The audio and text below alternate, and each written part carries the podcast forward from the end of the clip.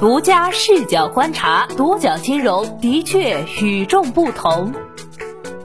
本期我们一起关注未来车主内斗背后，用户信托基金市值超十九亿美元。因未来汽车领航辅助驾驶而酿出的安全事故，如玉泽钟声，敲响了整个汽车界。五百名未来车主或为维护公司品牌形象，发表了针对 NP、NOP 系统认知的联合声明，最终效果却适得其反，并引发内斗。任何时候，作为优秀的企业，解决问题时还要从产品及服务态度上下手，也只有这样，才是企业赖以生存发展的关键。近日，在沈海高速韩江段，年仅三十一岁的美一豪品牌管理公司创始人林文清驾驶一辆蔚来 ES 八不幸遇难。上述车主讣告中特别提到了事发车辆在驾驶过程中开启了蔚来 ES 八自动驾驶功能，在公路上撞到了作业中的工程车。讣告发出后，一时引发舆论对未来汽车及自动驾驶安全性的质疑。多日来，该起事件持续发酵。事故发生后，蔚来汽车方面对媒体表示，NOP 领航状态不是自动驾驶，而是自动驾驶辅助功能。另外，蔚来汽车创始人、董事长李斌表态，已组织小组帮助善后和事故调查工作。该起事故目前尚无定论，然而未来用户的一份车主联合声明却引爆了舆论。八月十八号下午，五百名蔚来汽车车主发布对 NOP、NP 系统认知的联合声明。我们清楚知悉，目前蔚来汽车的 NP、NOP 系辅动驾驶系统，而非自动驾驶系统或无人驾驶系统。蔚来公司对 NP、NOP 的介绍宣传，未对我们构成混淆和误导。这份声明发起者车主林蔚，其人为知识产权及互联网律师，未来用户信托基金理事会两届理事，未来二零二零车主志愿者，在未来用户信托基金中的地位仅次于李斌。他表示，该声明并没有与未来官方联系沟通过，受平台限制，只有五百名车主签署。发起的目的是想对外展示一下未来车主的理性形象。声明发布后迅速登上热搜，没过多久，更多的车主在未来 App 里发布反对车主联合声明的话题，并在短期内迅速获得了大量车主的复议。八月十九号晚，超过七千人参与了反对车主联合声明的话题。大部分车主表示不清楚上述声明的具体情况，并未参与，也不想被代表。还有车主表示，感觉就是某人拿车主的名义给自己镀金，增加知名度，可惜吃相太难看。还有车主表示，在买车的过程中，针对驾驶辅助系统，并没有接受到专业的介绍和宣传。交付时，负责指导使用的工作人员对于车辆功能的知悉情况还不如自己。或由于上述声明引起的舆论热度，方向令林卫始料不及。十八号晚间，林卫在未来 App 中发帖表示。没有人可以代表任何人，不用主动对号入座。声明附有签署者信息，标题及全文都没有代表他人，没有代表未签署的车主，更没有代表全体车主。针对未来车主联合声明遭千人反对一事，车哈院创始人兼 CEO 黄成伟表示，车主联合声明这种事本来就容易让人怀疑。近两年很多豪华车品牌都出过舆论事件，哪个品牌的车主会为了企业发声明？以车主名义，也就是少部分人想代表多数人，多数人莫名其妙被代表，自然会反对和抵制。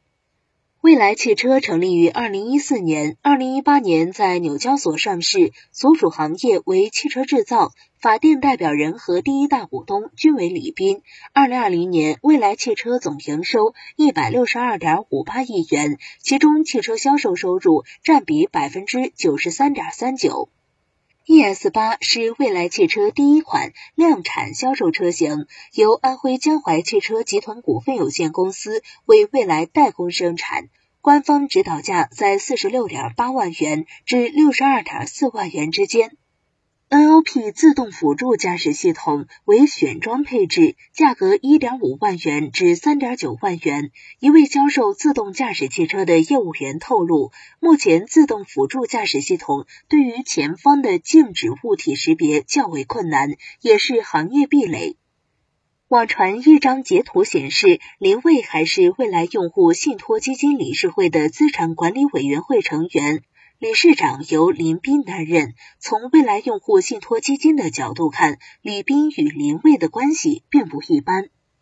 未来用户信托基金的成立是在两年半前，二零一九年一月，李斌将自己名下的五千万股未来股票捐出来，成立了未来用户信托基金。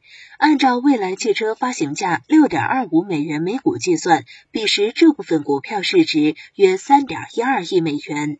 根据未来披露招股书披露，李斌未来李斌成立未来用户信托基金，是让所有未来的用户讨论如何使用这部分股票的经济收益。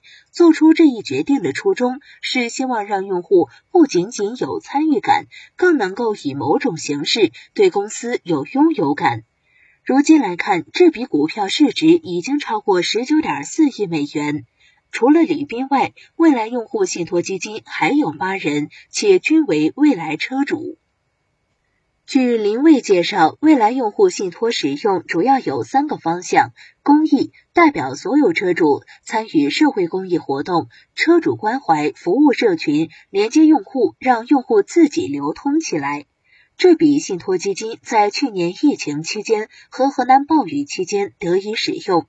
二零二零年一月二十八号，未来用户信托理事会筹集五百万元专项资金，用于抗击疫情。其中，用户信托提供三百万元，用于新型冠状病毒肺炎疫情期间的车主关怀，同时出资两百万元捐助未来车友会的公益行动。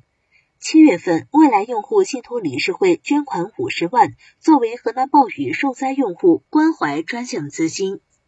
也有多数用户对未来用户信托基金使用表示质疑。部分用户认为，一位 ES 八创始版车主曾在论坛评论称：“我也不知道这个信托基金能干嘛。”他还建议成立未来孵化器。如今，众多企业进入自动驾驶这一市场，充分说明智能是这个新赛道里重要的关键词。未来汽车主要以提供智能电动汽车为主，在这七年时间里，相继完成了融资，并顺利实现上市计划。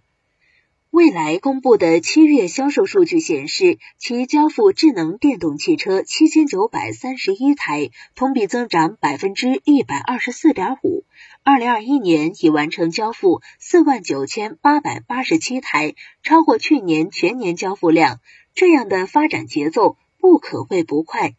然而，近期发生的安全事故加上内讧事件，或也在一定程度上打击未来汽车的品牌声誉。黄成伟表示，任何企业都应该用成熟的产品和车主该享受的服务取得用户信任。妄想用单一的服务掩盖产品的缺陷和不足，基本是痴人说梦。他举例称，就比如饭店想吸引客户，需要菜品和服务都好，缺一不可。服务再好，如果菜品味道难以下咽，一样很难吸引客户。接下来，智能汽车还能不能买？未来汽车将如何打造信任护城河？欢迎讨论。好的，以上就是本期的全部内容，谢谢收听，咱们下期再见。